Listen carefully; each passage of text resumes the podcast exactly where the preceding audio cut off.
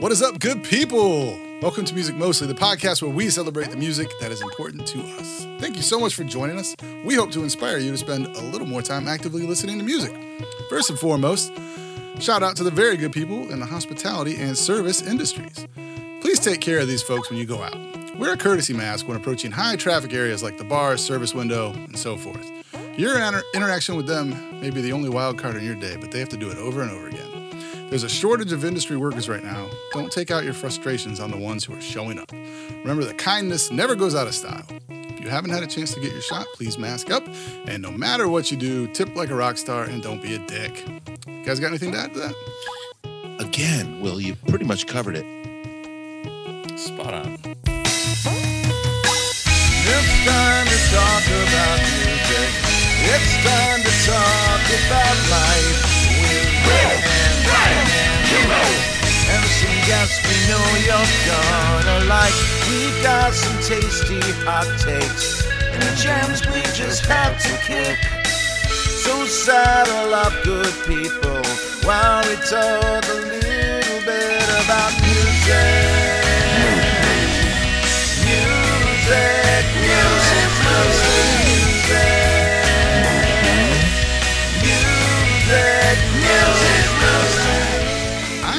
host. My name is Will Olson, and I'm ecstatic to be joined by my good friend, regional icon, and text message ignorer, Mr. James Raymond Scott. Hello, Jimbo. More like email ignorer. I don't ignore text messages, but I do ignore emails. Only I don't know why. Uh, you know. I have a text message chain with you that would beg to differ, sir. Okay. Uh, we're joined by audio engineer, jingle master, and daydream believer, Mr. Brian Gardner. How are you, Brian? Fantastic. How was your vacation? It was good. You know, it, it was nice to s- see family and do something other than just the normal routine, but it was a lot. You know, when you Yeah. go and it feels like you're working even harder than you would if you just had your normal week. So Yeah, family. it was kind of like that, but it was there inter, interspersed with a lot of fun. Awesome. Well, I think I speak for both of our fans when I say that we are glad that you are back. I'm glad to be back. and by the way, your new nickname um, is a Neil Diamond written song. By the way, just saying. Daydream Believer is believers? Yeah. I mean, it's the Monkees, but it's. I think Neil. I'm pretty sure Neil thought, he Diamond. wrote did, I thought he did I'm a believer, but I didn't know he did daydream believer. Daydream Wow. believer and uh, yeah, I'm pretty sure that's Neil Diamond. Nice. Listen to it, man. Just listen to it. That's a that's got Neil Diamond written all over it. It does. Oh, I could bow. a meow, Yeah, I feel meow, like if meow. you sang or that the as Neil Carpenters, maybe it sounds like a Carpenters song a little bit. Well, well, which is it? I don't know. We should look it up. Let's not All just together. spew stupid things. We'll we'll get back to you on that. Before we get going, I'd like to remind you that we tweet the playlist to our shows a few days before the episode drops, so you have a chance to listen to the music that we will be talking about today. So follow us on Twitter at Music Mostly Pod. On to the show. Now, guys, I was 16 years old the first time I saw Rancid play. They were opening for The Offspring. The Offspring were touring on their breakthrough smash, Smash. The show was at the legendary Boathouse in Norfolk, Virginia. It was the day before Halloween in 1994. For those of you who have never heard of the Boathouse, let me set the scene. The venue was in the parking lot of the newly built Harbor Park, home to the New York Mets AAA baseball team, the Norfolk Tides. I never went to the Boathouse before Harbor Park was there, but this was not the best area of town. It's down on the Elizabeth River in the industrial district. It was the only thing on that side of the highway. On game nights, you'd arrive for the show after the game had started. You had to park under the highway. When the show let out, all the game traffic would be gone, and you had to walk through about a half a mile of empty parking lot on the way to your car. None of that mattered though, because inside the boathouse it was heaven, Shangri La, Valhalla, paradise. The venue was laid out sideways, with a stage on one of the long sides and the balcony over the river on the other long side. The only entrance was on the short side of the parking lot, and the beer garden was on the short side all the way down. The stage was about halfway in between, and depending on the act, sometimes the beer garden was walled off in front of the stage. It was like that for widespread panic. But for most shows, the average age inside was barely 18, and the beer garden dwellers had to be content with a big screen TV showing the show that was happening to their left. There were four wooden columns in the middle of the pit, presumably supporting the roof. Crowd surfing was tolerated, if not downright encouraged. This was the place where I came of age in rock and roll. This is the place where Gordon Gano winked at me as I was crowd surfed over the barrier. This is the place where I saw hardcore metalheads talk about how rough the pit was at the Weezer show. This is the place where I met Junior fucking Marvin. This was the closest I have ever felt to divine grace. I was nervous the first time I went, but the older kids at school assured me that if one fell in the pit, then a million hands would throw down and pick you up. The first time that actually happened to me was so life affirming. I think that's what draws me to punk rock. It's the attitude, the energy, the unity, most of all, the inclusivity. All for one, one for all, unity. As one, stand together. Anyway, back to October 30th, 1994. I was there to see The Offspring.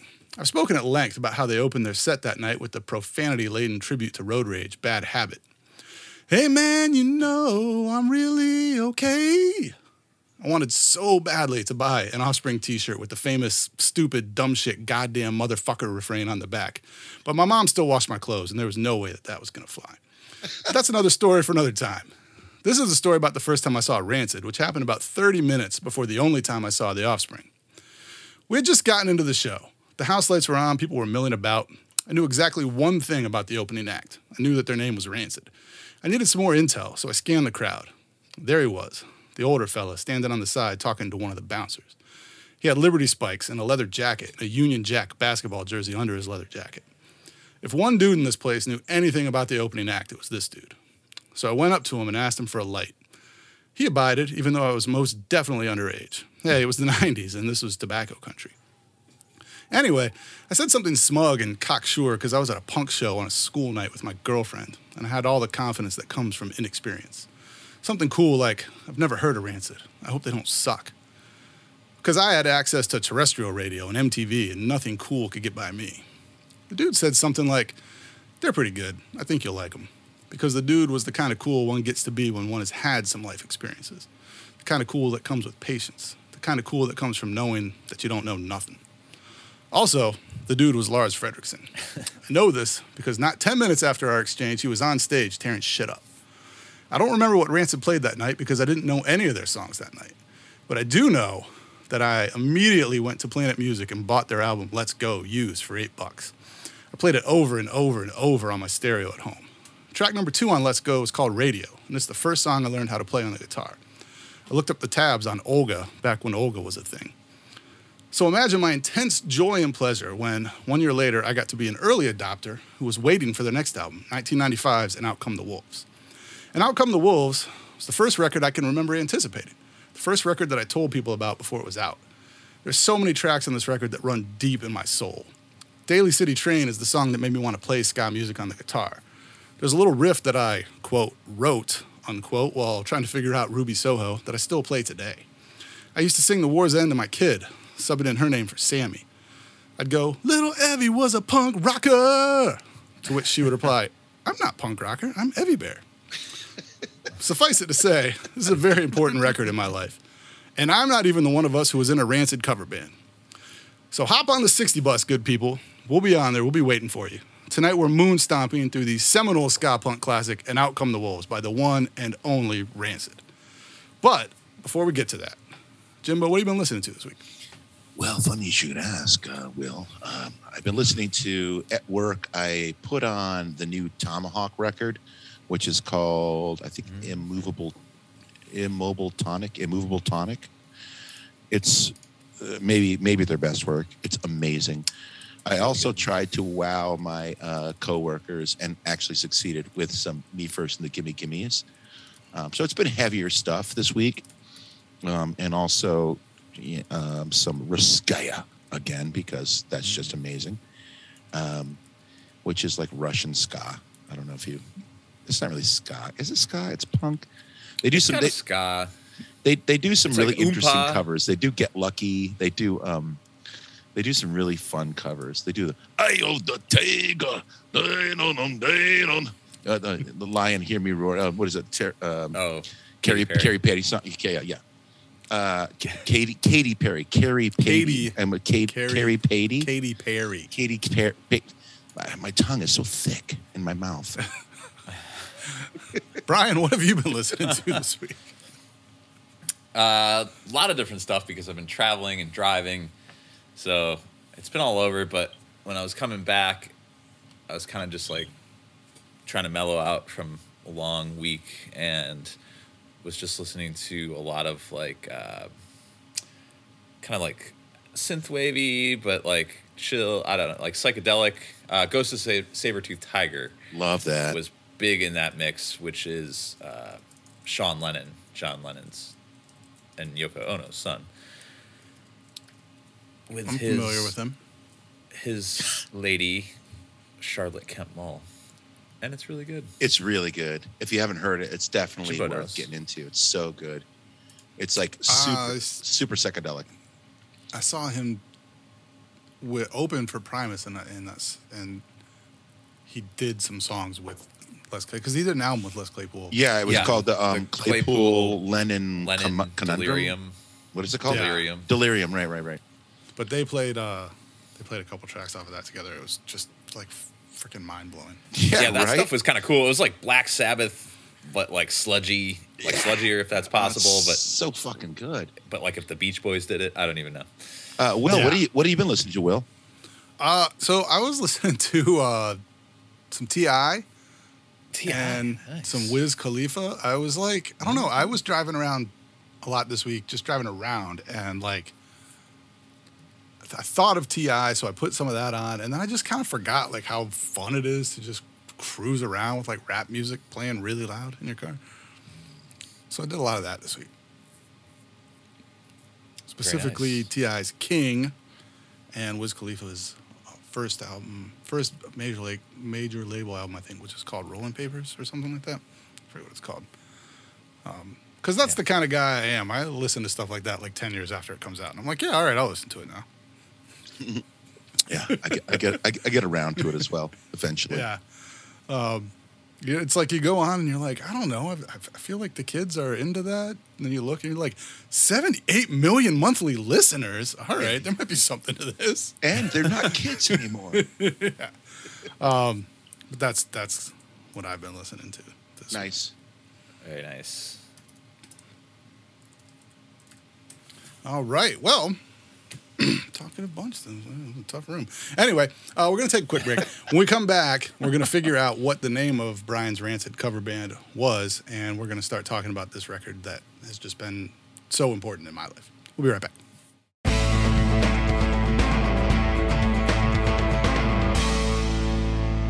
And we're back. We are talking about And Out Come the Wolves this week. This is just one of my favorite albums of all time. Uh, anyway, it was released August 22nd, 1995, recorded at Fantasy Studios in Berkeley, California, and Electric Lady Studios in New York City. The first time that Rancid had recorded an album in more than one studio. Produced by Rancid and Jerry Finn. Jerry Finn, who is like the godfather of pop punk. I guess, Brian. I, I don't know if you're familiar with him. I, I wasn't before I, researching this. Yeah, he's done all that whole era of of that. Yeah, He's so really he big all over mixed. Dookie, which is fun to say. Mixed he Dookie. produced four Blink 182 records, starting with Enema of the State. He produced All Killer No Filler by Sum 41. He's produced MXPX, Pennywise, AFI, Goo Goo Dolls, Phoenix TX, Alkaline Trio, Morrissey. Like, just all over the place. Um, known for the warm guitar tone present on the albums he produced, as well as the punchy sound of his mixes. He was instrumental in developing the polished sound of pop punk in its second wave of popularity between the mid 90s and the early 2000s. So I was anxious to talk, uh, you know, before we start really talking about the songs, I did want to talk about the production because if you listen to Let's Go and then listen to this, like there's a jump in the quality, like just in the, I feel like it's just like a jump in like the attention to detail of the production. Hundred percent. Yeah, this has that polished. Well, this is the first record for me that sounded like all that punk stuff that we were like, like Let's Go and, and all those things, but just run through the car wash. You know, just squeaky. It had it had that sheen on it, and I don't know. That was the first record that I like of that genre that sounded like that I listened to. That sounded like that. That had that quality. Yeah, I think like like Let's Go to me sounds like it sounds like the band sounds live. if that makes sense. And Out Come the Wolves sounds to me like when you see the band live, how it sounds in your head when you see them live. if that, you know, like Yeah, kind of yeah, like No, that makes sense. yeah. Um, the thing I would say about it is, uh, I think that probably attention was, uh, okay. A lot of things in this record are very clean and very perfectly done. However, the thing that shines throughout is uh, the bass tone, and it's very, very important throughout the entire record. And I'll talk more about this later because it's it's the glue that, that perpetuates, holds it together and perpetuates this entire record. The bass playing Yeah. is outstanding. It's The bass playing, and then it's the best punk tonal quality too. ska bass playing you'll ever hear. Yeah. Um, but they had some heavy hitters like Andy Wallace mixing this record. I mean, he, I mean, we already talked about him on on several episodes. I mean, he did Rage Against Machine, Evil Empire, um, Nirvana, Nevermind, all of those super radio friendly rock records. So I think I think he has a lot to do with it too, with the mixing. Well, that's interesting. I mean, the bass is very pronounced in every song that it's in. So I mean, it's it's high in the mix. Am I saying that right? Like it's it's up there. Yeah, it has a, it has an upper mid range tonal quality that cuts through, that that puts it to me uh, almost ahead of the guitars in in most cases, just because it's doing the walk downs and stuff. But it's almost like a lead in a way. It ta- it takes it takes the forefront. I feel that it's the element that um, is perfection, um, so that everything else can be um, sort of loose and jangly, and still have this huge polished feel to it, because the bass is so fucking good. It's it's it's li- his bass playing like his. It's not just the tone; it's also his lines and his precision and his pop sense that he's delivering um, through his instrument that is kind of makes for me makes this record. This uh, it, it, it's everything else is great, but without his bass playing, I would have said, eh. I, I would definitely agree with that. I mean, it, it definitely it propels each song along. Yeah. and it's it's as important. And I, and I wonder if it's because Tim Armstrong has a very distinct voice, uh, but I think we can all agree that it's not like he's not a great singer. No, know, no, it's, No. Not, it's not traditional beauty through vocals. It's it's no, uh, he's sometimes a little bit like Cracker, sometimes a little like the Pogues, sometimes a little like Offspring. Uh, and, and Offspring in that it's a little sharp, and this is something that happens when you play when the instruments are a little too loud on stage. This is where the style of singing comes from. That's a little bit sharp, because that's how you're hearing it. You might be think you're singing on key, and you're not because all the instruments are so loud it makes you sing a little sharp, and that's a typical punk thing. And Um, also prevalent. I mean, I guess uh, in the studio, but I think they probably were louder in the studio than most bands are.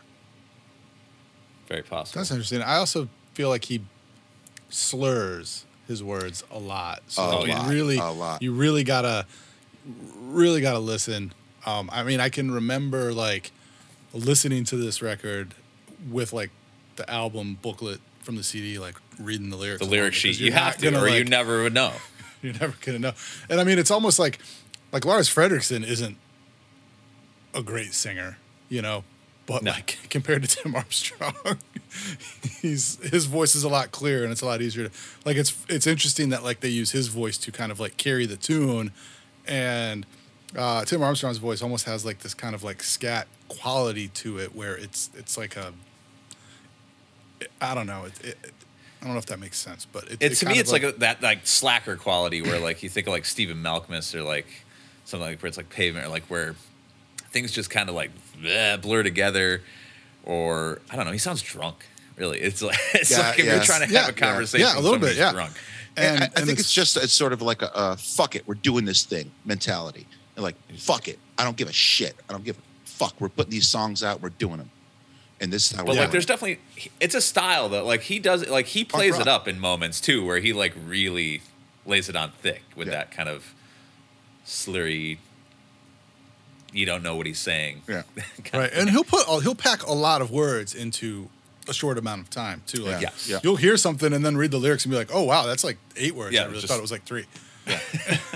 um, but it's great, and and I think he's a great writer. I think he's a underrated songwriter, and I think he's a really good lyricist. But um, we'll talk about that in a second. But also like hook hook, hook oriented.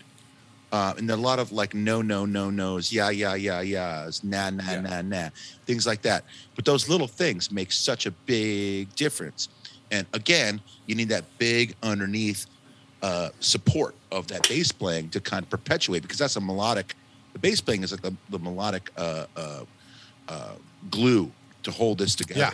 you know Yeah.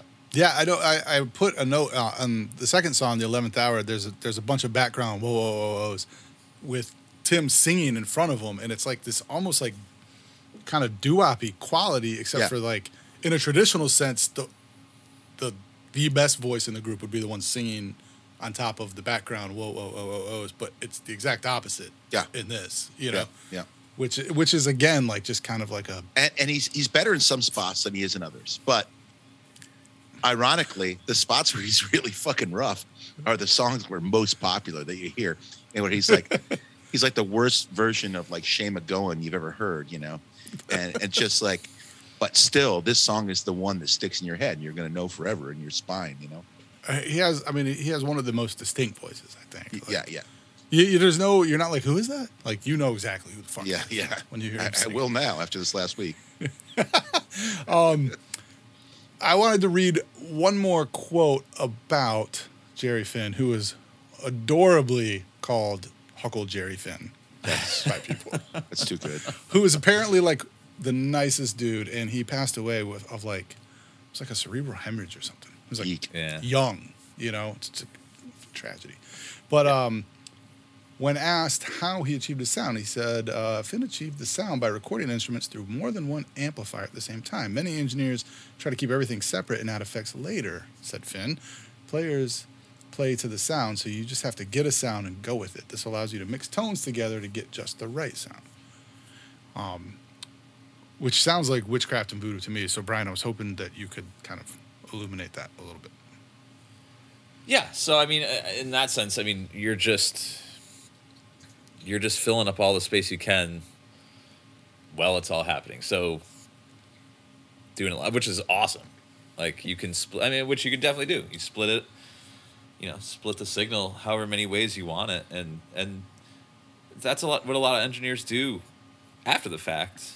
I guess he's just doing it all at once, which is which is just a cool way. I mean, I never really thought about it in that sense to do something like that. So Is that more so that it's just more of a live feel in the studio? Like I feel like a a big part of this music is trying to capture that energy and like trying to piece it together a track at a time in the studio is probably the wrong way to go about harnessing that energy on the record.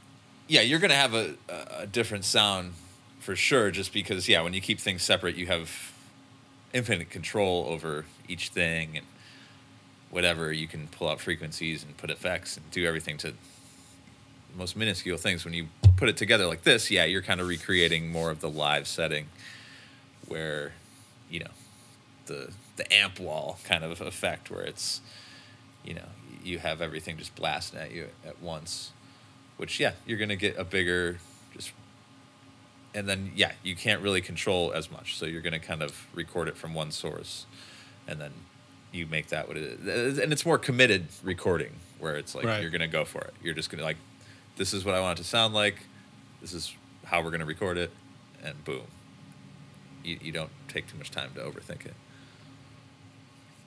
Cool. Uh, okay, so moving along, all songs on the album were written by Tim Armstrong, Matt Freeman, and Lars Frederiksen, except for the 11th hour, which was co written by Eric Dinn, who I could not find any information on, and Junkie Man, which has an excerpt from the Jim Carroll poem, The Basketball Diaries. Um, that's where they got the title from. Like it's the where he goes, and out come the wolves. It's like a spoken word piece in the middle of that song. Yeah. And I couldn't find if that was like if they brought him in and recorded that specifically for the record, or if that was just taken from a spoken word. He had released some spoken word albums of his, of his work, so I didn't know if they just took it from that, uh, or if he actually came in. But he did get a writing credit on it, uh, which I thought was neat. The title "And Outcome of the Wolves" is also a nod to the major label bidding war for this record, uh, because Dookie and Smash had just come out and sold gazillions of copies, and so uh, these dudes could have signed with anybody they wanted to. They opted to stay with Epitaph Records. Um, and that was like such a '90s. Remember, like in the '90s when everybody was concerned about who sold out and who didn't sell out. Like, Yeah. it's just so interesting that that's not even a, a thing. Yeah, No. we, we talk nobody, about nobody cares. yeah, we talk about like Dischord and stuff like that. Like uh, when all that happened, like to this day, I, I like to look back on anybody who was on Dischord with more respect than, you know what I mean? Like I, I don't know why. It's not like it wasn't even my world. I didn't give a shit. But I kind of look at them like, oh, they were on Dischord. That's fucking awesome. Yeah, great. You know. But honestly, who cares? You know, it's like Well, they were one of the they they they were ones that kind of held true. Yeah. Through, you know, that like the, they had some really good stuff and stuff that could have went on. But what I'm saying is, labels then it mattered. it. Now it simply doesn't. You can just do you can put out whatever you want. Absolutely, You don't need can, record anybody labels. can do I mean, whatever they fucking want now. But I still feel like that was sort of a, a, a I, I- I guess for the time. But I feel like by today's standards, um, somehow inside me, I feel like you're you're kind of cooler if you did something like that back then. You know? I think it's it's True. easy to respect somebody who said no to what would have presumably been a shitload of money because they wanted to because they wanted to just make things the way they wanted to make them. They wanted to do it the way they wanted to do it. They didn't want to be they don't want a bunch of like suits telling them what they should or shouldn't do. Right. And supposedly that's what punk rock was. You know? But once it became commercialized and you know like sort of handled in that way, you know, it's like because it did. I mean, let's Yeah, I mean it's it's not like these guys didn't make videos. They No, did. they made videos. They made videos. you know um eh, eh, so I, I don't know is it selling out is it not selling out who gives a shit Yeah. this guy that i used to work with Now we say that. now now nobody gives a shit back No. then it was like yeah. it was like you people were like ready to be like Up in arms. Oh, like, they're- you know, rising like up in it- the it- streets. Yeah, yeah. It's like oh they're on they're on Ep- epitaph i, I only listen to artists on sub pop Yeah, yeah, like, exactly. oh, Right. you know Great example. um but yeah like back then the labels mattered now nobody even knows what label anybody's on which is probably the way the music industry wants it And there aren't even labels. I mean, it's like the labels are kind of Who, a thing of a wose past. putting out records? It's like people There's like throwing the Taylor Swift out. label Just and like, the I Adele label, gonna- and Disney probably owns both of them. I think I'll release a, a record tomorrow. I can do it on my. I'll just do it on you know whatever. I just I'm just 3D printing my records. There it goes. My shit's on Spotify. Well, yeah, yeah, excellent. That's what I only think Uh, that people listen to anymore. So whatever. I used to work with this guy in the 90s. We were, I remember we were talking about Green Day one day, and I called him sellouts because I was 19, and, and he was older than me. He was probably he was probably in his early 30s at the time, and he just said, "You know, Will, it's all right to sell out as long as you do it for the money." Shit. I had a, I had a, a song lyric that was went like something like um, uh, fixing the lottery in your favor, selling out is like buying in. You know, basically, and then and, and it's it wasn't selling out; it was buying in. It was getting your your music to larger audiences, and and selling selling a piece of your soul in order to have that happen. So, was it evil? Yes, but Un- unquestionably, is it okay? also, yes. also yes. Um, oh, interestingly, like uh, after this, at some point after this, Tim Armstrong now he has his own label called Hellcat Records, which is an offshoot of Epitaph. It's like a partnership with Epitaph. Um, this is like another thing. It's like a va- what they call a vanity label. Like basically, like he signs the talent, he goes out and finds the bands, but then Epitaph handles all of the, like the actual record company stuff right. and and this was a, another thing, kind of like in the later '90s and the early aughts. Uh, Pete Wentz, a Fall Out Boy, has Decaydance Records, which is a partnership with Fueled by Ramen Records. It's Yeah. another indie label that was like Yeah. super hot. Huge. Yeah. I just think it's interesting. Like I, I, I just remember giving so much of a shit about that stuff, and and it just strikes me how unimportant it is now. It is really so unimportant. And I mean, like, I think about like Ipecac. I'll go to the site every so often, like Mike Patton's label. And it's like, you know, uh, there's really cool stuff on it. The Melvins are there. And like everything they've done, like the past 10 years, has been on his label. But all this other weird stuff that you would not come across unless you went to the site and found it. and, and, and unless you're in like in you know going through the ch- the proper channels to find that sort of thing it's weird shit and it's awesome shit. And you want to find this stuff you know just creepy and awesome. But you know you gotta uh, that's the only reason that i that i appreciate that label because i wouldn't be able to find that stuff otherwise unless i was going to that site and like going through the list and going ooh i probably need to listen to that. Ooh that sounds interesting. Oh i'll touch on that. Let's find out what this is. So there's a lot of cool stuff like that.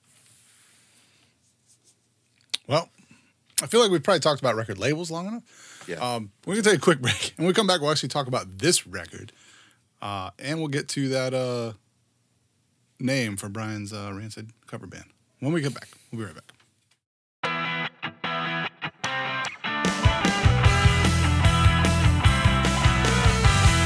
And we're back. We're talking about Out Come the Wolves, uh, and Brian. So Brian, you were in a Rancid cover band. Tell us just a little bit about that. Give me the two-minute elevator pitch of that band. Well, it was basically Major label my- signed, I assumed. huge. Um yeah, everyone came to our shows. No, uh, we we played exactly two shows for about.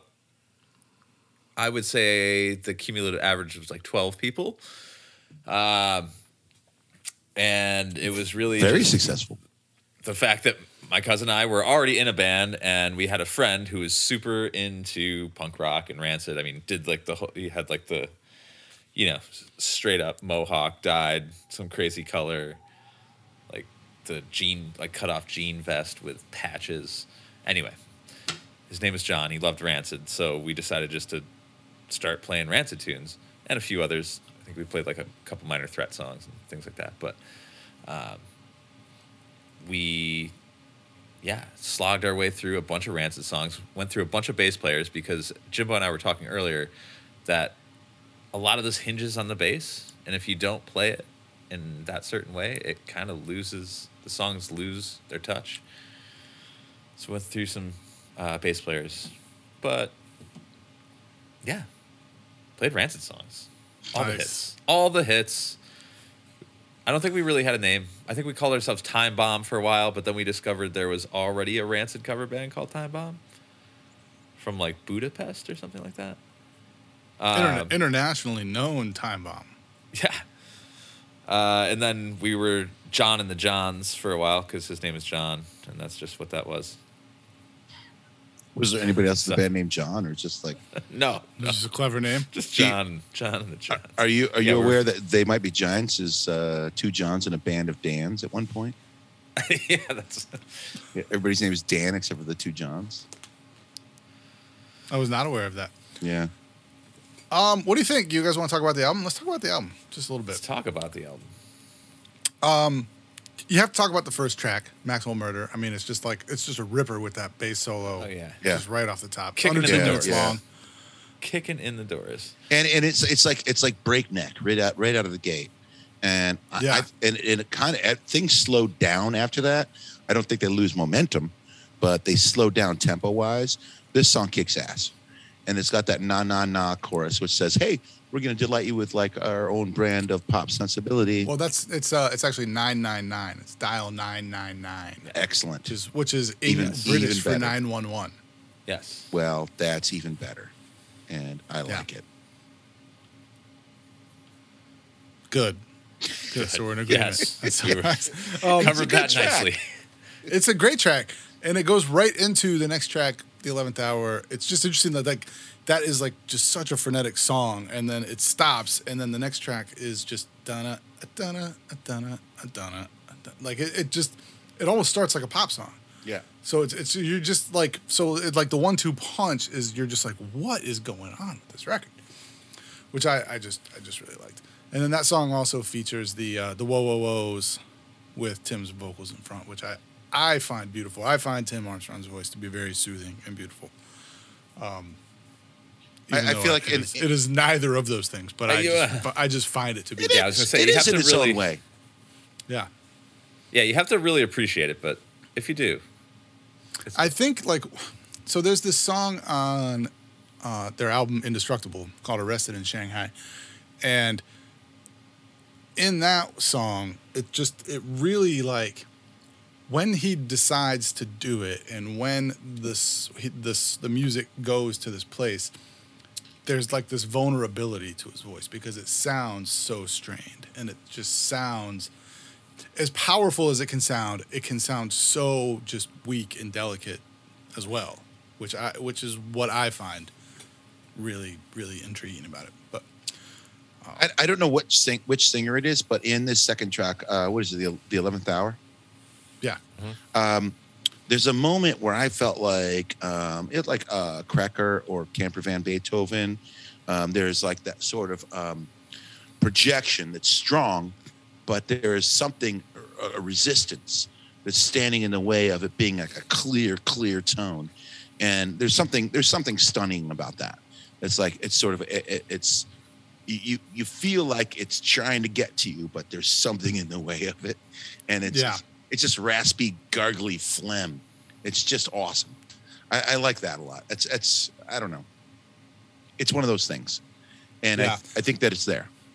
And something else that they do a lot is they'll go back and forth, even in the same verse. Sometimes it'll be like one of them will sing the verse and the other one will sing the chorus, and you can tell that they're different. But sometimes, like especially if you're not super familiar with their work, like you you can't tell which one is which. But then sometimes they'll they'll trade off lines, like almost like Run DMC style. Mm-hmm. And I, I just think it's it's just cool to.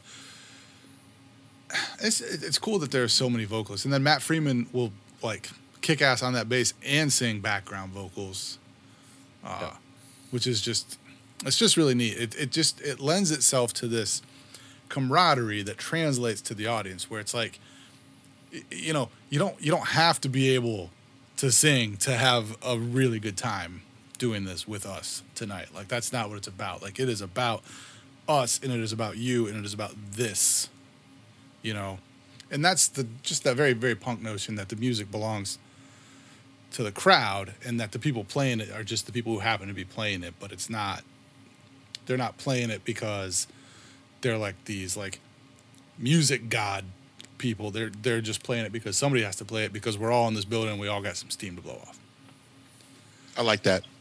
And yeah, it's just like it's it's, it's a party starter, and it's like, Yeah. hey, we're we're gonna do it. We're here. We might as well do it, and let's just fucking do it. And it's just gonna it's gonna be here, and you can you can jump along to it, or you can nitpick it. But I don't think you should nitpick it because it's kind of awesome. I think that um, I think that maybe more time bomb. When we get to the next song, I want to talk about that more. yeah let's go ahead talk about it So Time Bomb is a great fucking song. I mean, it's literally it's really good songwriting. It's a great progression. It's got all the elements of a great song. Every everything's in place. Uh, the structure of the song, the chord progression, um, kick-ass all- organ solo yeah, and and every like pop sensibility. It's just awesome. And again, greatest fucking bass line you're ever gonna hear in your life for a ska song. It's like hands down maybe one of the best ones ever. It's like, I mean, if if that baseline doesn't get you up out of your seat, you do not have a pulse. It's it's literally awesome. And I actually, it's funny that you mentioned it. There's there's two things I want to mention about that song. One, uh, it was the first ska punk song to crack the top ten on the modern rock chart. So it really is the song that kicked off that third wave of ska. I mean, there was Operation Ivy, which two of these guys were involved in, and and then there was the Mighty Mighty Bosstones. But then this came out, and then the third wave of ska happened. Two, this song, especially with the bass, the bass hits. It's like a four on the floor drum beat, and then the bass just plays with the kick drum. Dun dun dun. And when I run, I run, and when I run, I try and match my footfalls to that like bass drum. And oh, you're right. if I'm doing- pace. Yeah, if if you do, I can only do it if I can do it for the duration of the song. That's a victory. Yeah, I, I think I'd find myself like that's a quick sweating and puking if I try to do that. I'm, I'm definitely sweating. I haven't puked yet, but definitely a, a sweaty mess. Pissing out my ass and throwing up. Okay. All r- okay. Okay. Um, Sorry, team. Is there anything anything else you want to say about that song? yes, it's amazing. And what do we got? We got yeah, the walking bass, the the chord progression, everything's so strong. It's like it's a great ska hit. It really is. And again, the vocals are so questionable, but acceptable at the same time. You know, they're like, they're not great. They're very bad, but they're kind of awesome in their own way. It's like it's like they're broken. They're flawed. You know. Well, and they're all, and correct me if I'm wrong, because I was watching a YouTube video. So really correct me if the asshole who made this video was wrong.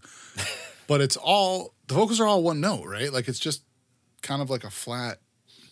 Yeah, it's kind of like it's like it's like A. I think it's an A. talking. Yeah, yeah, it's kind of like Yeah. it's it's very toasterish. You know, it's Yeah. like Yeah. it's it's uh it's out front being like that that front man that's just like basically rapping one note. You know, yeah. Which I thought was Um, good. I think. Well, if uh, yeah, I th- I believe actually most of their songs are in a similar or same key. Yeah, that happens a lot. So I think that would explain why the vocal tone would be consistent because uh, they ha- uh, clearly have a range yeah. and they don't Yeah. go too much uh, far out of it. And I don't know. I I actually I, I don't know if that's a or what. Uh, I'm just trying to think of what they would be. I should have figured that out. But as I think we- the song's in A. I think the song's just A and E, back and forth, back and forth, back and forth. But I Uh, could be yeah. wrong. and a lot of their songs are It's No, more Will, than- you're wrong. like It's more than two chords. It's yeah. It's actually it's two chords in the verse. Thank you. Yeah, it's it's actually three or four chords in the in the in the verse in the chorus, but it's two chords. Rich, rich with chords. Yeah, it's rich. chord rich. Um, okay. Uh, on listed MIA, uh, there's hand claps, which I just think is Yeah, I love. you just claps. wouldn't expect that on that record. But I No, I love when they come in. Yeah, Uh, those hand claps are great. Uh, uh, there's something about it. Solid gold. solid gold. Uh, so that's a good one. Uh, Lockstep and Gone. They have the. I just love the call and response. Like it's like the end isn't here. There's something. wrong." They do that in a lot of their songs. Uh, maybe not in a lot of their songs, but they, they do it on the song called uh, "Hooligan" off of Life Won't Wait. The next record after this one. Same thing. It's just great when they're like singing to each other. It's I just I love it. Yeah. Lockstep and Gone also has like a really cool like breakdown, like where it's like this big jangly guitar thing with the breakdown. I think. Mm-hmm. Uh, and then it goes into like this The bass- chorus has like this urgency, and then there's like a a bass riffing thing. Yeah, there's a bass thing on all these. Well, I mean, if we're gonna talk about the bass, we need to talk about "Journey to the End of East Bay." That's the one with the big bass hook right at the beginning, like do do do do do do do do do do. Yeah, I mean, but that's just. Uh, I mean, it was just like an intro. Also, I think it's picked. I also tried to make the. Oh, I think he plays with the pick. He plays with the pick almost exclusively. I think. No, no, no. I'm gonna say I'm gonna say bullshit. On, I'm gonna call bullshit on that. I think. Well, that, you would know because I'm. Correct me if I'm wrong, but you play the bass and I do not. So on the war's end, there's a moment where it's it goes. um. He's got like a in the in the end of it, where he's he- hearing that doo-doo, triplet, triplet like that. Yeah. I believe that it's triplet, triplet. I think he's playing with three fingers, and starting with his ring finger, triplet, triplet down to the index. Um, I think that's all thing. I think there's a lot more finger playing on this than you think there is, and uh, you you Since wouldn't. how I thought it was zero, then yes, I'm gonna say that you're right. Well, I mean, you wouldn't go digga-doom, digga-doom with a with a pick. It doesn't sound like that at all. Like, oh, you can hear the difference between the, the pick bass and the finger bass on this. It's pretty Okay. distinct. Finger bass and pick bass sound really, really different. Pick bass is like a gung gung and like boom, as opposed to boom boom.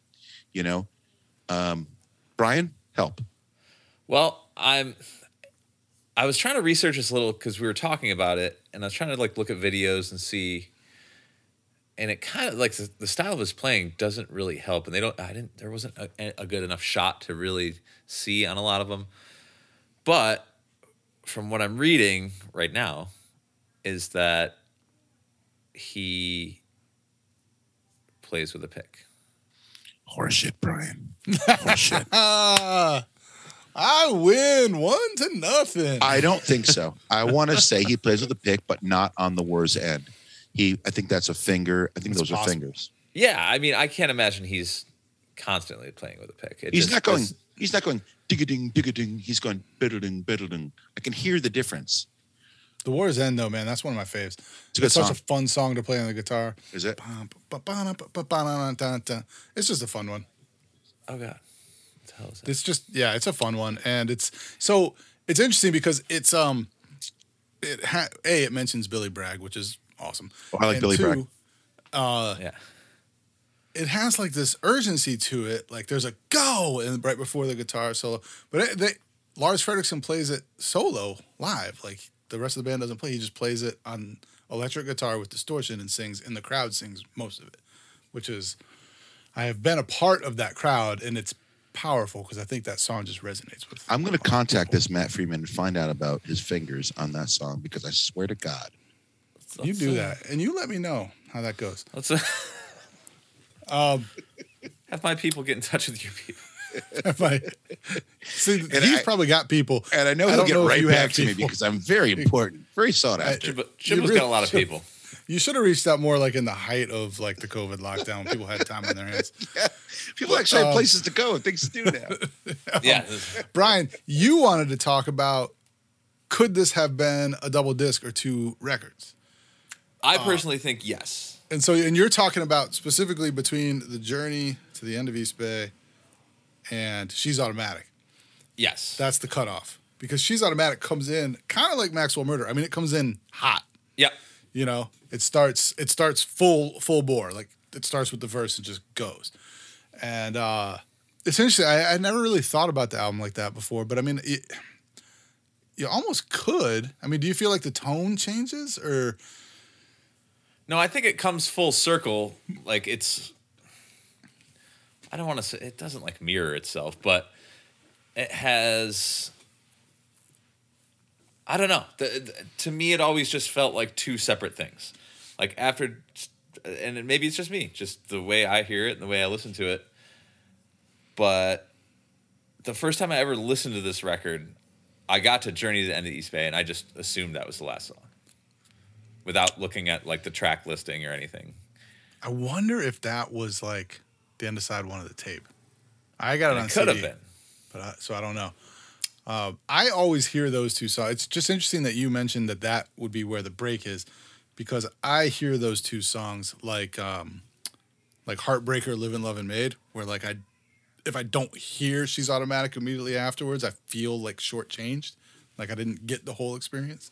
No, and I totally understand that now. Like you know, when you listen to it as a whole, which is why I still kind of think that that like- makes sense in a way. Like where I mean, it would follow it right after, but yeah, it, it's it kind of like restarts the whole thing. Like it, it gets that blast, that that new blast of life. So I don't know. I don't know. See, we should have a poll. Call in. poll. Call, Call in, in. people. We're live. We're live.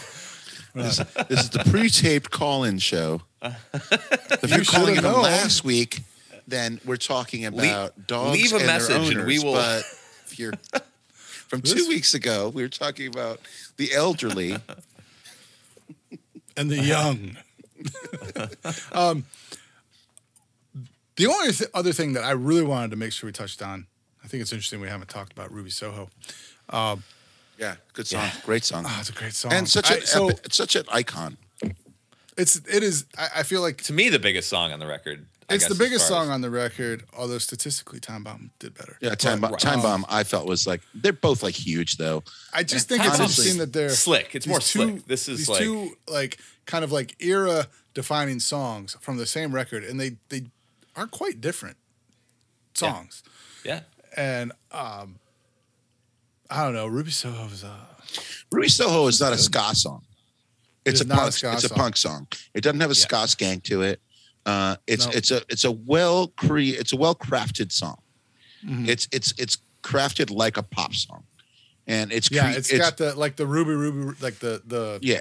It's vocals catchy. at the end Catchy with with the the super and- catchy. yeah. Yeah. And it's about loneliness. Like a lot of this album is about loneliness, which is I mean, a, Yeah. lot, a lot of life is about loneliness. I mean, well. it's kind of a thing. gracious. look look at my situation. Jimbo, we need to. It's a lot. Not to mutually unpack. exclusive, A lot to unpack, Jimbo. Semi-synonymous. um, no, I, it's something that is very ska about this record is that it's like like bluegrass where it's like if you want to be happy listen to music and if you want to be sad listen to the lyrics you know Right. Yeah. and there's a lot of that on this record too where it and, and it's almost like because tim armstrong's voice is what it is you have to really try to listen to the lyrics. Like you get you have to apply yourself. You have to It's kind a of like block out It's a job. the bass and you have to block out the, the melody if you really want to like absorb the lyrical content.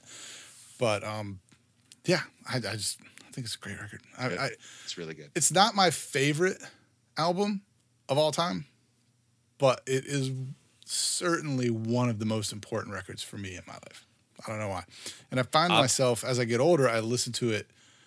I come back to this way more than i come back to a lot of albums that i listened to more back in the day.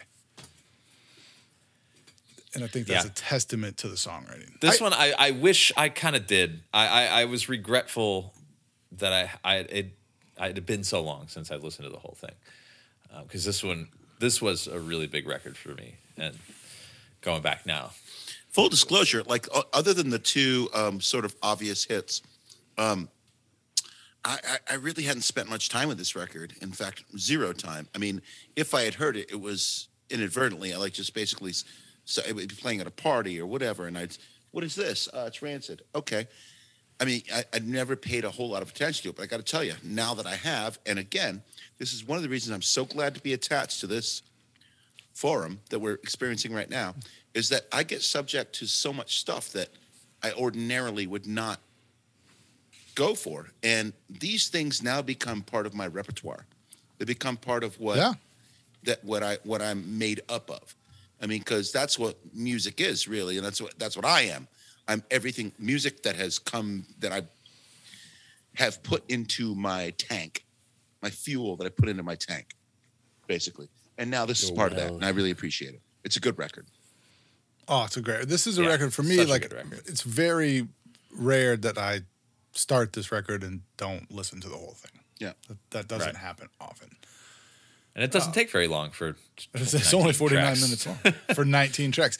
I Um, timed the it, only that's other true. thi- yeah, the only other thing I wanted to hit on was if you're a fan of them and you're a fan of Let's Go, the last song, "The Way I Feel," is the song that sounds the most like Let's Go. Like it- it, you know, it has like that that real high kind of guitar riff playing with the main riff kind of down on the lower end of the guitar. which It's very. I just found it interesting that they capped the album at, with kind of like a nod to their previous album. Yeah, Well, with I that many tracks, you almost have to. You have to kind of do something. I think it's also interesting that it's it is widely regarded as like this this landmark ska punk record, and they chose to start and end it with two songs that are not ska punk at all. Yeah. Nope. I mean, there are maybe about six or eight like um, actual ska grooves on the record, and some of them fall in. Some of those grooves fall in the middle of songs that don't start out as ska. Like, uh, for Mhm. instance, I will say, give me a second. Meow meow meow. Meow. Ba. Oh, uh, let's see, train. No, no. Daly City Train is ska pretty much from start to end. Oh, disorder and disarray. Start, Yes. Starts out as a punk song, right? And you don't feel it, and all of a sudden, choo, good tank, good tank, you know, it gets into that really nice ska groove in the middle. That's nice. That is nice. Uh, Thanks. I'm just saying that all not all of them start out. They had some the, the foresight to actually use some dynamics with the ska, like and different ska grooves as well. They're not all the same Yeah. Same ska groove. Like you say, ska is ska. No, it's not. There are like It's not. 15 different versions of, of ska grooves that, you, Sure. that I can think of on off the top of my head, and I'm no expert.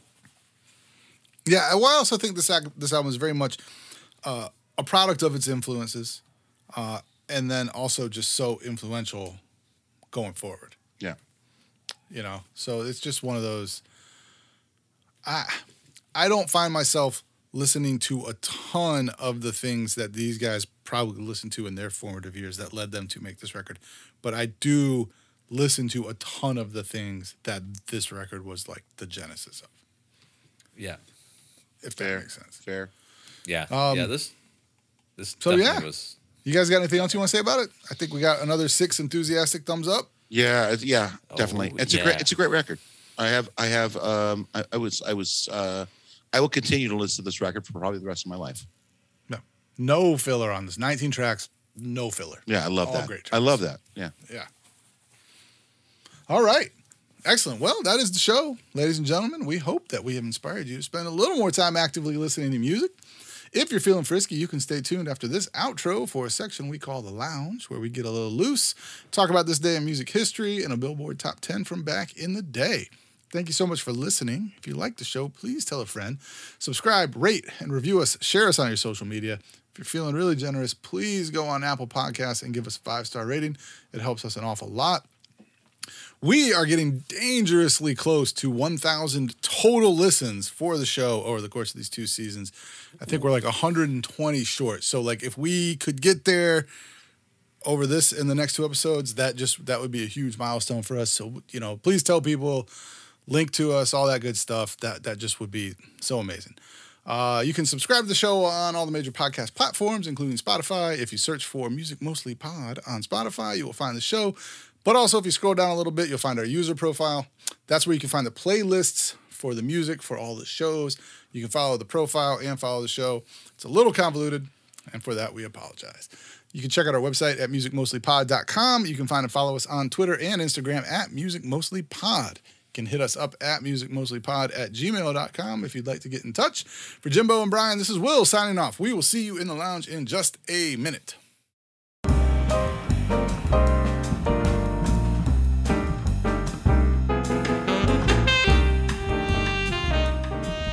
Welcome to the lounge, ladies and gentlemen. This is the part of the show we kick back. We like to have a drink or two, talk about uh, this day music history, birthdays from today, top 10 list. Sometimes Jimbo airs some grievances. Every once in a while, musical instruments are played. Jimbo is making very odd hand gestures right now, and I don't know what they mean. But guys, uh, one thing that we forgot to do during the last section was name our favorite tracks off the record. So, Brian, you go first. What's your favorite one off this? Ah, there's so many, but I don't. You know, I don't want to go with the hits. I think listed MIA is got to be my favorite. That's a good one. Checking out. It was always Never coming back again. it was the most fun to cover. I love the flow of the lyrics versus just the da da da da kind of thing. Nice. It's not. It's it's not really. It's not a complicated song. It's not a very None of interesting them are song, but uh, technically very complicated unless you're playing or, or just I, I mean, it, I don't know. Maybe it's not that interesting. I find it interesting. So that one, that's my favorite. Brian, you're grown up. Your favorite one can be whichever one you want. That's right. Damn it. No one tells me. You're a grown Jimbo, ass man, you- Brian. I'm an adult. Did you find yourself gravitating towards one, Jimbo, as you got to know Um, this record? Time bomb.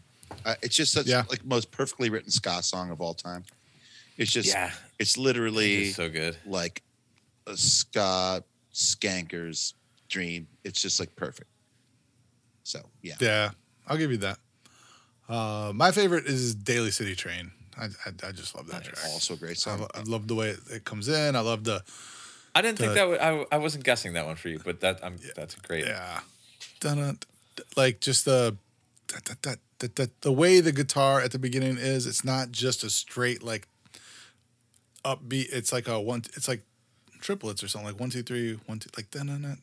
I don't know. I just love that song.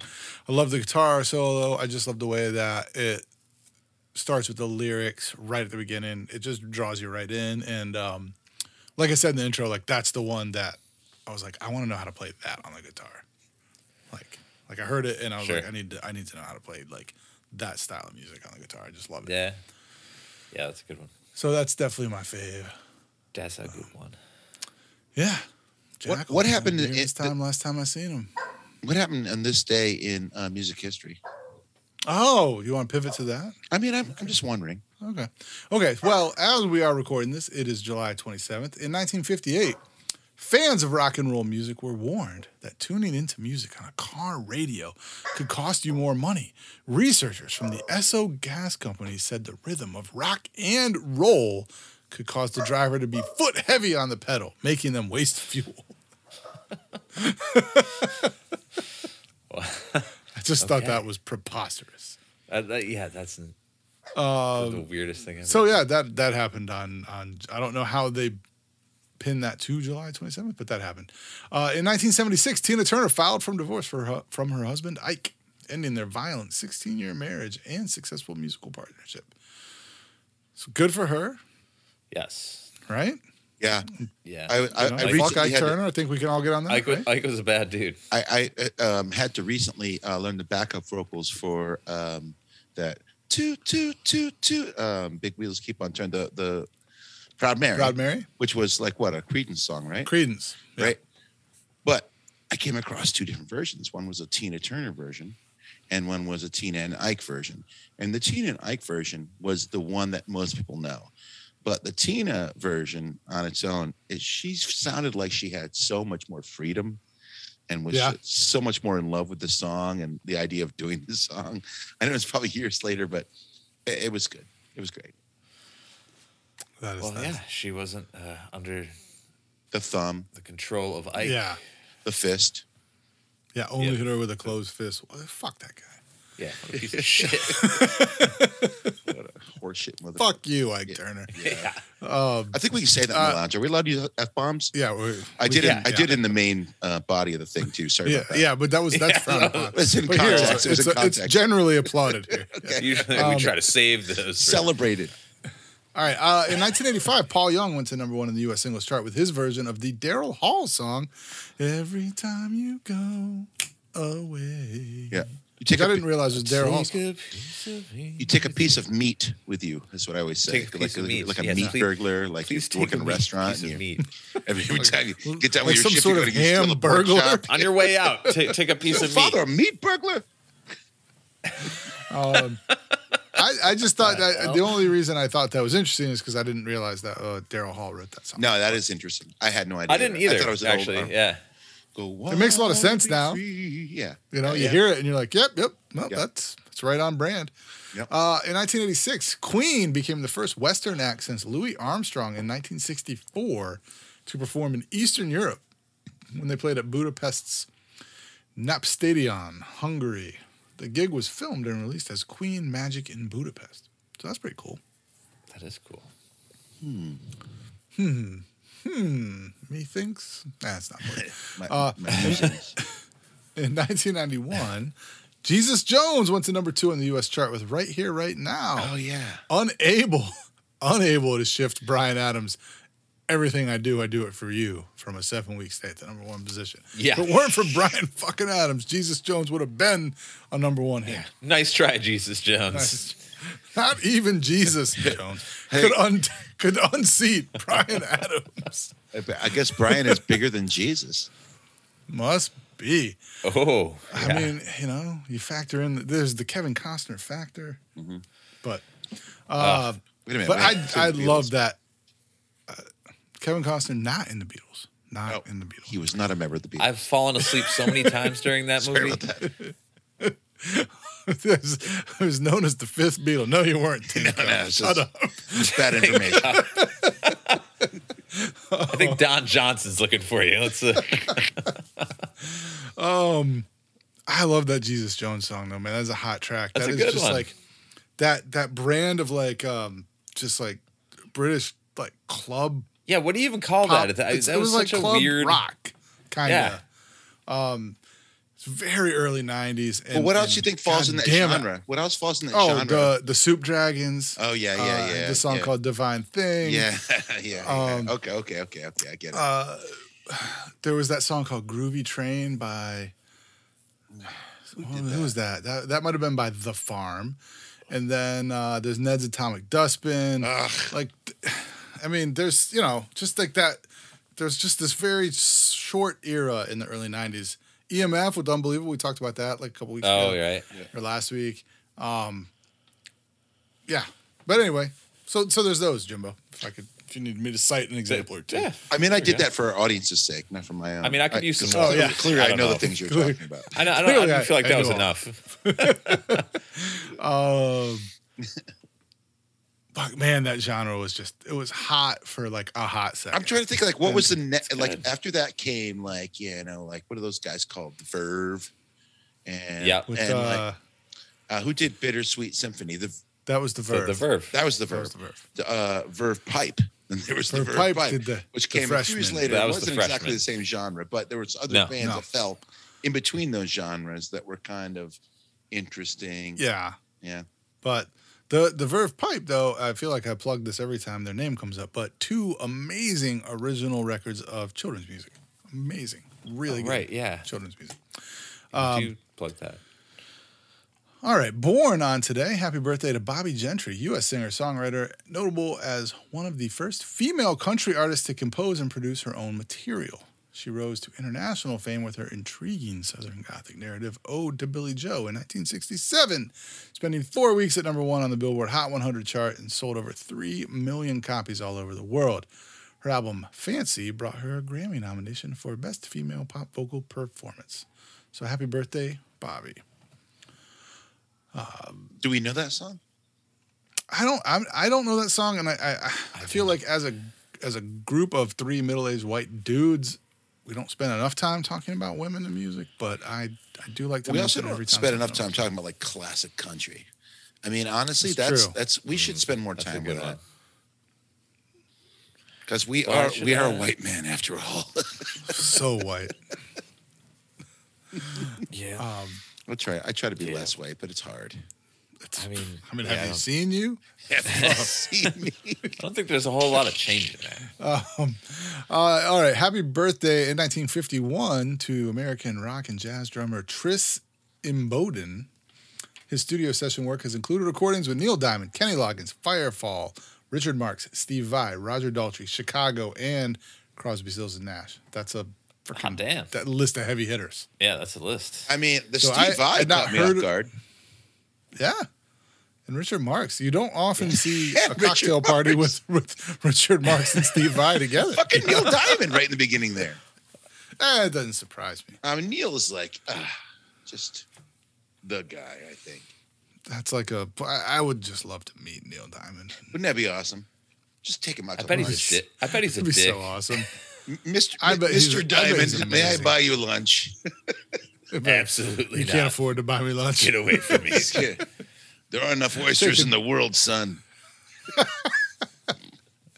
Okay. Uh, happy ocean birthday, Karl Mueller. Karl Mueller, 1962, bassist with American alternative rock band Soul Asylum. Uh, Soul Asylum, who is better than you remember them being. Hundred percent. Uh, And also, I totally think they fall in misled that by their era I was single. Their their music is n- almost nothing like that. Their single. Then Runaway Train. the Runaway Train. Yeah, it's uh, they definitely rock harder. Um, it, it is definitely more Americana than than you think it is. Yes, for Uh, sure. And it's good. It's it's solid. It's rock solid rock and roll. Yeah, they had a couple quality albums. Yeah. Uh, I mean, Grave Dancers Union, and then the one after it, which was uh, Yeah, that's the one I'm thinking of, but I don't remember. what it's called. It had Misery was the track on it, Yes. uh, but it was good. Uh, um, happy birthday, 1964, Rex Brown, bassist, the American heavy metal band Pantera. I don't know if you guys listen to Pantera, but it's a good time. I've definitely listened to some Pantera. Yeah. It's all. Um, it's like all kick drum. It's awesome. I also enjoy their soups and sandwiches. Oh wait, that's Panera. Oh, That's Panera. Panera. Yeah, not to be confused. That's- I made that mistake uh, going, Uh, going through one of the services, like Uber delivers or whatever, and I actually had the ghost of. It's like I, I Dimebag asked for the Darrell on my Dimebag. Daryl, and they just brought me soup. Oops. Rest in peace, Dimebag. Lobster yeah, yeah. bisque. Um, yeah. and I believe his brother Vinnie Paul recently passed away as well. Oh, that's Uh, Yeah, right. I, Yeah. I do believe that is. Um, leaving only Rex Brown and Phil Anselmo. But God, Pantera was when they were good, they were fucking good. Yeah, yeah. it was like it's like I have to be in the mood for that sort of energy. Like hon- Yeah. honestly, you can't just It is like that's not breakfast, lunch, and dinner. You know, that's like That's not an everyday listen. You gotta, you gotta be in a, if it in a is, I mean, you might want to it's maybe seek it's like an therapy. I don't wanna occasional tell violent to do, feast that you just have with yourself. You know, Oh man, but we used to. um So I had this friend in high school, and he had this uh this like mid '80s Camaro with the T tops. oh yeah, and um and like these huge T-tops. subwoofers behind the back seats and so we used to sit we used to cruise around in his car and uh, smoke a ton of weed and listen to music. And we would listen to uh, "Walk" by Pantera, which has it's just and, and like with Oh, yeah. all this bass and Yeah. like just sitting there with those subs like rattling the seat, like it was just so. Oh, just so it just so visceral, like because you could just feel it, Yeah. you know, because you were listening to it on 24 inch speakers. But, um, oh, so good, so good. Wait, wait, those subs you- are you gotta be in the 24 mood for inches. I don't know. In my mind, yeah, sure. Me remembering high school from right now, That's may, might have been 28 inches. And then more like 16s. I'm trying Might have been 16. Might have been 12. I don't know. uh, f- 15 is about where you, Yeah, they said 15 across them. Uh, 15s. And it would just be a sub where it was like 15 inch speakers that would have. It was like a truck speaker box, but behind, you know, so they were like in these trapezoidal boxes behind the seat. It wasn't a bass tube. It was like, So it's really 30 because it's two Speakers 15s. So yeah. that's where all Yeah, that. it was definitely a pair of them. Yeah. I always preferred multiple tens. I like the tighter sound. I like the up close ah. sound because that doesn't shake the. I mean, like obviously, I mean, it's like Oh, right. this this definitely shook. Like you were you were like, I'm I'm seventy percent sure this Camaro is gonna get us home without falling. So the reality is that like the, the smaller the actual speaker, the the clearer the tone is going to be to your head if you're closer to the source of it. So But, yeah. like I have a Well, heart, believe me when I say that nothing was going to be clear to my head in that circumstance. so I have a heart geek cabinet sitting right here. That's a 410 with a with Yeah, a the a, br- a bright um like horn in the middle. No, it's not a horn though. I don't know what it is. It's another. It's another like. It's, I'll tell you what it is. It is not important. I can tell you that. Anyways, the point is this: it, it delivers the bright end. They're all like aluminum cones and stuff. But the reality is that that same cabinet could have housed a single 15. But right. the difference there is that single 15 you wouldn't hear unless you were at the neighbor's house. Like it's all going to be right here. Whereas like the, Yeah. the 410s, I'm going to hear the tone like right over there if I really wanted to. But the single 15 would sound like I'd have to go like two blocks over to even hear the tone. Probably not that far, but a block over. You know, it's A, like a, a block. I mean, block. come on, two blocks. the size three of the blocks. speaker has a lot to do with what you're actually hearing in the moment in Yeah. close quarters. Well, I could tell you, sitting in that back seat, feeling those things rattle the back seats. Listen to that Oh, yeah. song. That's all they did. pretty dope. That's all they did. You'll, is just you'll, rattle so you'll head. lose some fillings with that. It'll shake some teeth loose. They made Yeah. and they made your rectum tickle a little bit. You probably like, oh, a little bit. I felt Yeah. that rectum tickling. I'm you feeling right might now. uh, Look, We're gonna need to stop at the bowling alley. check your shirts. You know, I grew up in in Southeast Virginia, and so we would go to the bowling alley because you could buy smokes in the vending machine, like with the Oh, snacks. dude! oh yeah. I just somebody I saw somebody post Facebook like like a picture of an actual functioning, realistic now today fucking cigarette machine. I think it was in Vermont. Now, where was it? What state was it in? Vermont. No, that's- Maybe one of the Carol, like probably one of the like- Carolinas or Virginia or something like that. Yeah, you got to be in tobacco country. You gotta be that. You imagine, like, can you imagine having to go to one of those, and put ten fucking dollars of quarters into it? like it just takes a roll of quarters. That's what the comments were like. How many quarters? That's what all the comments were on this. I was like, Because when I was in high school, it was like a, it was six quarters. It was a dollar fifty for a. dude, the last Right. one, and this is 15 years ago, but the Chanticleer was a cigarettes. They had one, yeah. the There was haunt. one, the yeah. haunt had a cigarette machine longer than the Chanticleer. I think the haunt had a cigarette machine. I remember buying cigarettes out of a machine at the haunt for years, until like maybe even even on karaoke nights. I think I remember buying. Yeah, so that's less than 15 years ago. That's crazy. I mean, that's like that's like five years ago, five six years ago. yeah, There but definitely. uh, When I lived in Florida, there were still cigarette machines. well, when did the New York State smoking ban go into effect? I don't know. 2000, whatever, early 2000. It was All right, before so- I moved up here, and I moved here in aught six. All right, so, So, two or it was three like- years it was after like that is when, 03, is when the 02, cigarette 03. machines became a, less of a thing. Hmm. Um, that's all the birthdays for today. Uh, let's see here. In 1973, the Grateful Dead played the Grand Prix racecourse in Oh, Watkins Glen, Virginia. New York, not Virginia. There's no Watkins Glen in Virginia. Say, dude, Bristol, Virginia is there the another Watkins Glen? is. I was I got I started thinking about buying cigarettes out of a vending machine, and my mind just stayed in Virginia. But no, Watkins Glen, New York, right down the street from us. Uh, It's not that far. It's not that far. It's not that close. far? It's close.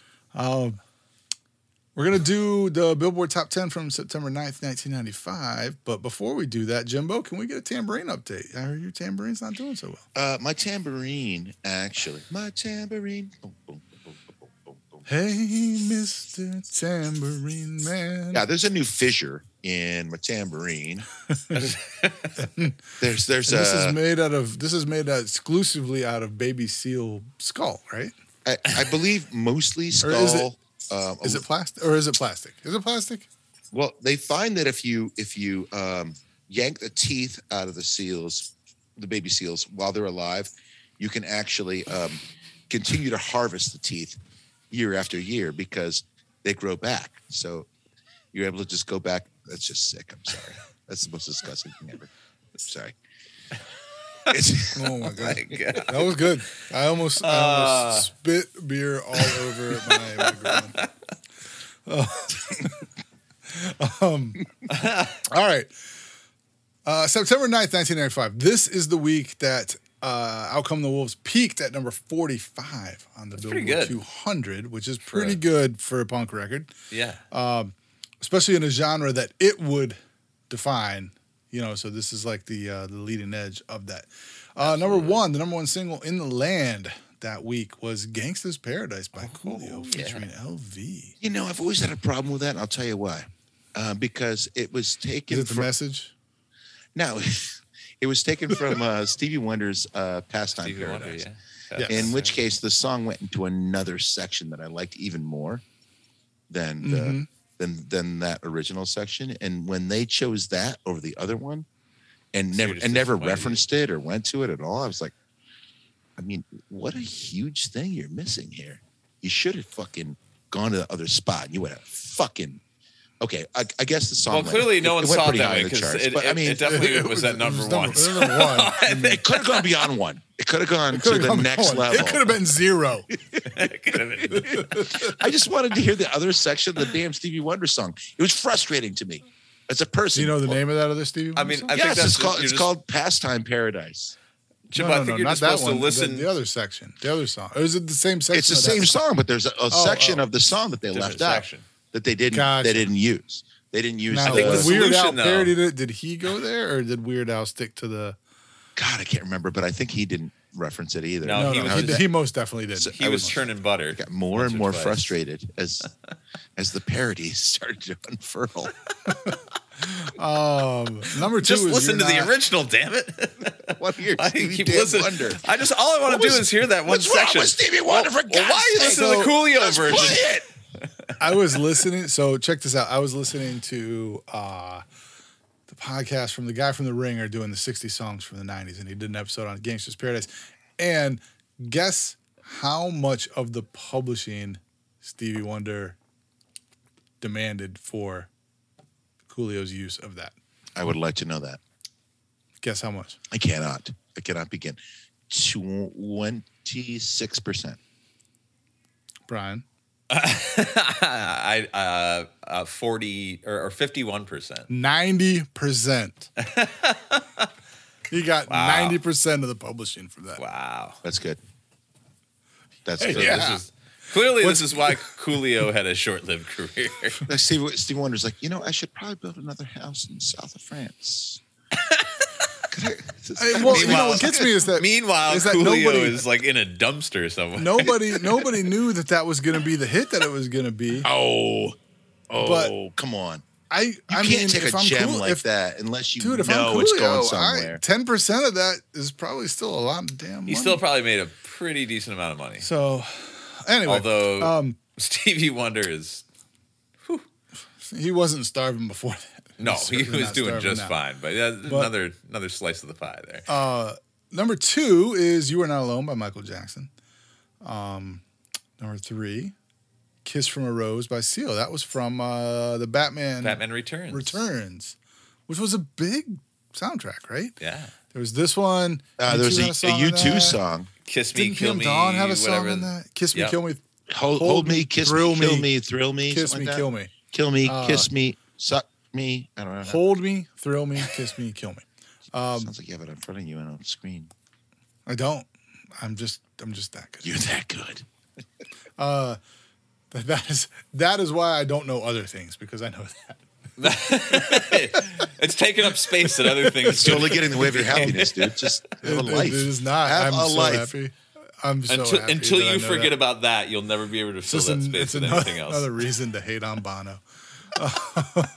Oh, so he's not a bad Uh, guy. didn't PM, PM Dawn I think had a, a single on that too, but underrated PM Dawn. But anyway, um, number four, Waterfalls by TLC. Huge. That's a hot track. Love that song. I seen a rainbow yesterday. Formerly um, number one. Uh, Formerly Yeah, that number was a one. num- that was a Kiss number from Rose, formerly number one. You were not alone, formerly number one. This top That's ten true. made up of a lot of former number ones. Uh, one that peaked at number three is number five, which is Boombastic. oh yeah.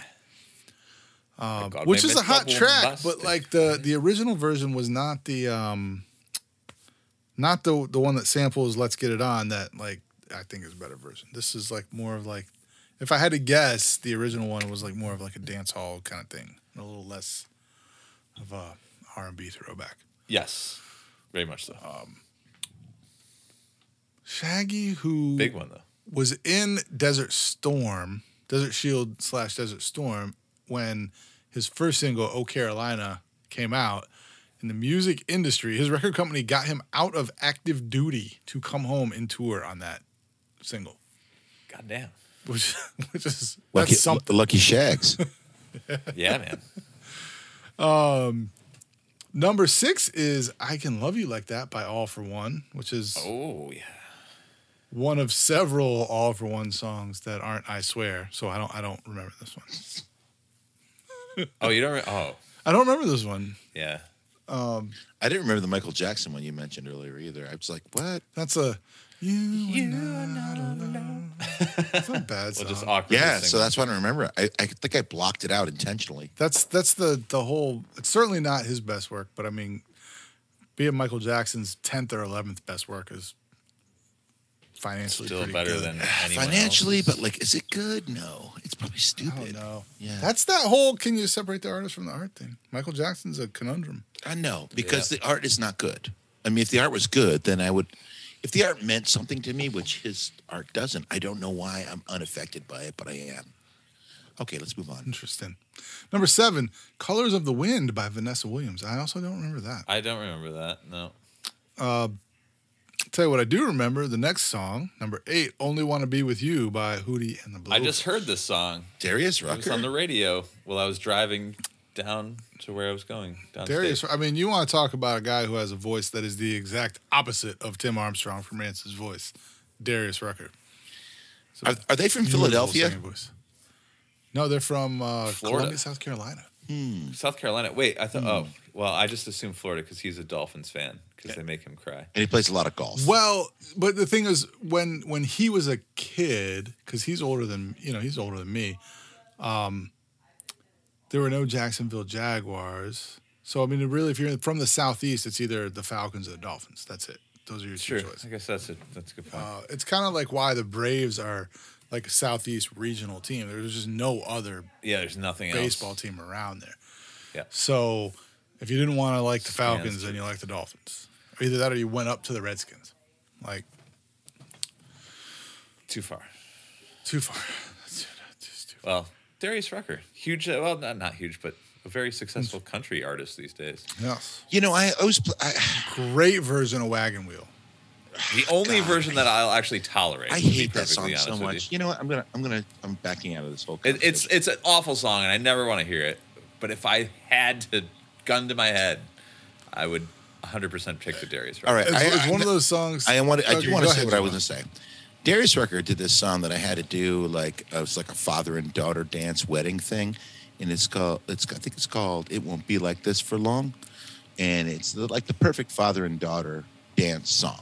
It's talking about from a father's view, the daughter getting older, and she goes to preschool, and then she goes to school, and then she's got her early dates, and then she's getting married, and then it's she goes off to college, then she's getting married, so on and so forth. Perfect life as the dad's seeing it. Here's the thing. Darius Rucker took a template from uh, Bonnie Raitt. He basically took the song um, um, uh, "I Can't Make You," "I Can't Make You Love Me," I can make you love me if you don't. Oh, that's a great song. Right? It's a great song. We've right? talked. We've talked about this. I feel. like. Darius fucking Rucker stole that template from her. And I don't know if there's been lawsuits. I know that there hasn't actually. I've looked it up because it was like, it was close enough that I just, I don't know why she let it Didn't go. She shouldn't have let it go. It was very clearly. a I mean, I actual. think Bonnie Raitt's maybe kind of cool. She's don't cool, but I mean, like to that point, I mean, I don't know. Yeah. I don't know. I feel like there's like this Nashville thing where they just don't bust each other's balls about stuff like that. I feel like it's like an unwritten thing. Also, bon- I mean, Bonnie It's just Raitt. Or- and you know, it's just alright. kind of just shameful. Well, at the same time, I mean, do you know for a fact that she didn't get points on the back end for that? I don't think that she did. And I can't, there's no way to look that sort of thing up. I mean, like, I, Unless she got a co-writing credit. right. If, if it wasn't made public, you know, like Yeah. it wasn't put in. well, like- she could have very quietly gotten a co-writing credit and, and not it just be in the album liner notes. Well, Yeah, I I hope so because know. I mean it's close enough that it made me uncomfortable. I was like, seriously, I couldn't. Okay, you know what? I couldn't sing the melody to the song I was supposed to sing because all I could sing was the melody from the Bonnie Raitt fucking song that I'd sang for years and already knew, which was much better, by the way. And I'm like, it was hard. It was difficult to like. It was difficult to actually pull off the melody for the for the Darius Rucker song because the little variations that existed that he created to change it enough from from the Bonnie Raitt song to make it his own song were so subtle and so small that it was just like "Ah, if it's all these little things, I want to because it's not as good as the original. So I remember the original. It's yeah, it was tough. Anyways, I'm backing out. Beep, beep, beep, Wow. You done? beep, you done? Beep, beep. You good? Yeah, that, yeah, was, yeah. that was a tangent. Uh, number nine is uh. there's just- I'm There's no, way to trans- there's no way to transition out of one of those. Uh, number nine is "Runaround" by Blues Traveler. This would have been their first single. I just heard this Um, song too. Oh, this I mean that album four. It's great. so good. The slow really ones on that record are just. I mean, like Mountains Win Again, Just Wait and Look Around. Oh, the three like those slow ones on that album are so good. John Popper has just has such a beautiful voice. Like when he really goes for it, it's so great. It's yeah. Always, always appreciated Blues Yeah. Traveler. Uh, and rounding out the top 10 is I Got Five on It by Luniz. Which is, I mean, that's just a That classic. was yeah. That was yeah. How'd that go? Didn't even they they made a movie like I was it that, that there was a movie You named that, that as well where that was the song is that I'm not, Am I I don't remember, that? but there's a there's a remix to it that has some rap verses in it that are like the guy's like, what does he say? I, I'm gonna paraphrase, but it's like uh, something about like I'm drinking a 40 ounce because the weed in my system's getting lonely. yes It's kind of it's it's kind just of so great. Yeah, it's good. yeah. yeah, it's fantastic Oh, this is a great way to put it. yeah yeah God, we used to drink 40s back in college, and oh there's just nothing like smoking an entire blunt to the head and get the cotton mouth that comes along with like the dirty brown weed that you're smoking. And you're like, you know, I'm gonna throw it. This is 40 ounces of Old English, and we'll just see what happens. I did the uh, one time at my like, we had a birthday celebration and we did like the Edward Forty hands. Have you guys ever done this? oh god Uh, I've never Yeah, actually I've never done participated it, in it. I have seen it done. I got to tell you, it's harder than you think. So you duct tape basically two forties to your hands. yeah, For those listeners out there who don't know what this is, and somebody unscrews them both at the same time. Mhm. and you and you drink them, and there's nothing else you can do with your hands until those are gone. Now here's Yeah. the thing: you're probably going to have to pee before you're That's done with 80 those ounces of malt liquor. It's 80 Yeah. ounces of malt liquor that you're drinking. So you're probably going to for- either piss your pants or Or you're going to break the rules or have to have somebody else help you to urinate or or just piss your pants. I believe that. Uh, so my brother has been a participant in many an Edward Forty Hands, I'm still sitting with my hands like this as we're talking. And I this. believe tense hands uh, as if they're holding duct tape 40s. something. I believe something that that was done in in uh, in in their situation was you could just like go outside, find yourself a brick wall, and smash one of your empty forties against it, and hope for the best. with with broken glass in your hand. Well, you just hope that there's not broken glass in your hand. See, Well, that- I don't think that I would was always like the chance that horror near my story, like, tender of someone uh, would get like shit faced after it and like fall and like you just cr- and like you would cut your shit all. Yeah. yeah, no, bits, I'm not going to do that. I'm not. I'm not saying it's a good idea. No, it's a bad. It's a very bad idea. That's not one thing that's going to happen. I'm just saying there's an idea. Well, I There's an mean, idea. it's it's a bad idea. It's, it's a bad that idea. is a bad idea. But All right. it- Well, speaking of bad ideas, uh, we should probably stop. do- is that what you want? Is that what Yeah, you desire at this at this? That's what I'd like. I'd Wait, like it's a bad idea to stop or to, a bad idea to Just continue? wanted to- It is definitely a bad idea to Just continue. wanted to. That- stop. The that- conversation ain't getting more civil. I can tell it's you It's not going to get any better. It literally is. We- All right. Um, that is the show, ladies and gentlemen. Thank you again for joining us. Uh, like I said earlier, we're getting so close to a thousand total listeners. So if you're still listening now, you obviously are a saint and a fan. So please tell somebody and and maybe try and get a listen to one. Uh, until we meet again, always, always be better and get a victory every day.